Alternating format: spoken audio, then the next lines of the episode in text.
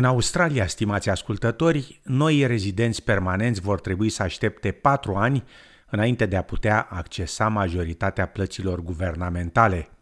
După cum relata Melissa Companioni de la SBS, amendamentele la legile de asistență socială din Australia vor intra în vigoare în 2022. În continuare, acest material explică noile reguli și perioade de așteptare, eligibilitatea pentru plăți de asistență socială și scutirile care există pentru cei aflați în nevoie. Departamentul Serviciilor Sociale, DSS, consideră cetățenii australieni titularii de vize permanente și unii cetățeni din Noua Zeelandă drept rezidenți australieni atunci când e vorba de plăți de asistență socială. Deținătorii de vize temporare de partener pot de asemenea accesa unele plăți de guvern.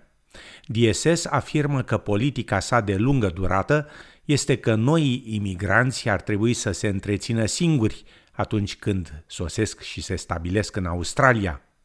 Una dintre cerințe este ca noi rezidenți permanenți să aștepte o anumită perioadă de timp înainte de a accesa plățile guvernamentale. Pentru a se califica pentru majoritatea plăților, începând din ianuarie 2022, noi rezidenți vor trebui să aștepte patru ani de la data acordării rezidenței lor. Timpul petrecut în afara Australiei nu va conta la perioada obligatorie de așteptare de patru ani. Dr. Astrid Perry este manager de strategie politică la Settlement Services International și a analizat cu atenție regulile propuse și modul în care acestea afectează noi imigranți. If you arrive as a refugee, then you have normal access to income support as any other Australian that might be in a situation of unemployment or sickness or aging or studying and so on. However, if you come on any of the other visas, even as a permanent resident, you face a four year waiting period. It's called the newly arrived migrant waiting period. Afirma Dr. Perry.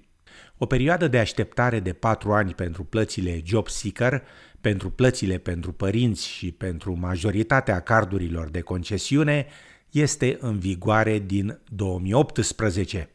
În prezent există și alte perioade de așteptare care variază în funcție de tipul de plată. So there's a four-year waiting period for a whole lot of things, but for three of them there's only a two-year waiting period. And that will be for the carer payment, or for the dad and partner pay, or for the parental leave pay. If you had a baby, even though you have a four year waiting period, after two years of that waiting period, you could get parental leave. Afirma Dr. Perry. Așa cum menționam anterior, dacă noua legislație privind asistența socială este adoptată, modificările aduse perioadei de așteptare pentru rezidenții nou sosiți în Australia vor intra în vigoare de la 1 ianuarie 2022. Perioada de așteptare pentru plata pentru îngrijitori, plata concediilor parentale și plata tatălui și partenerului va crește de la 2 la 4 ani. Pentru alocația pentru îngrijitor și alocația fiscală pentru familie, partea A, perioada de așteptare va crește de la 1 la 4 ani. Guvernul dorește de asemenea să introducă o nouă perioadă de așteptare de 4 ani pentru alocația fiscală pentru familie, partea B. Pentru cei care au sosit în Australia înainte de 2019, perioada de așteptare pentru o plată, precum JobKeeper sau Austudy, va depinde de circumstanțele fiecăruia, afirma dr. Perry. It depends whether your visa got granted. So the four years apply from 1st January 2019, but before that it was a two-year waiting period. Afirmă dr. Perry. Există o opoziție puternică față de acest proiect de prelungire a perioadelor de așteptare pentru plățile de asistență socială. Agenții precum Settlement Services International și Consiliul Australian al Serviciilor Sociale consideră că noile reguli ale guvernului vor exclude mulți imigranți de la sprijinul financiar vital oferit de plățile de asistență socială. Akram El Fakri Este contabil acreditat și a lucrat cu numeroși noi rezidenți permanenți. You know, if there's a migrant, you know, who is genuine and is in a poor position, financially, I mean, personally, I'd, I'd like to see Services Australia show compassion and, and assist as best they could. Afirma domnul El Fakri. Rămân în vigoare în continuare scutirile pentru persoanele care sosesc în Australia cu vize umanitare. Denotat că perioadele de așteptare la plățile de guvern nu se aplică persoanelor din cele patru subclase de vize de refugiați. Așadar, există foarte puține excepții de la perioada de așteptare, iar cererile de scutire sunt evaluate de la caz la caz, afirmă dr. Perry. If there is a substantial change of circumstances, then they might potentially be eligible for some payments. So it would really only be if there was a disability or you know an accident or the sponsor could not support you anymore if you had a sponsor or if there was domestic violence. So something will have had to occur for you to be able to have access. Afirma Dr. Astrid Perry.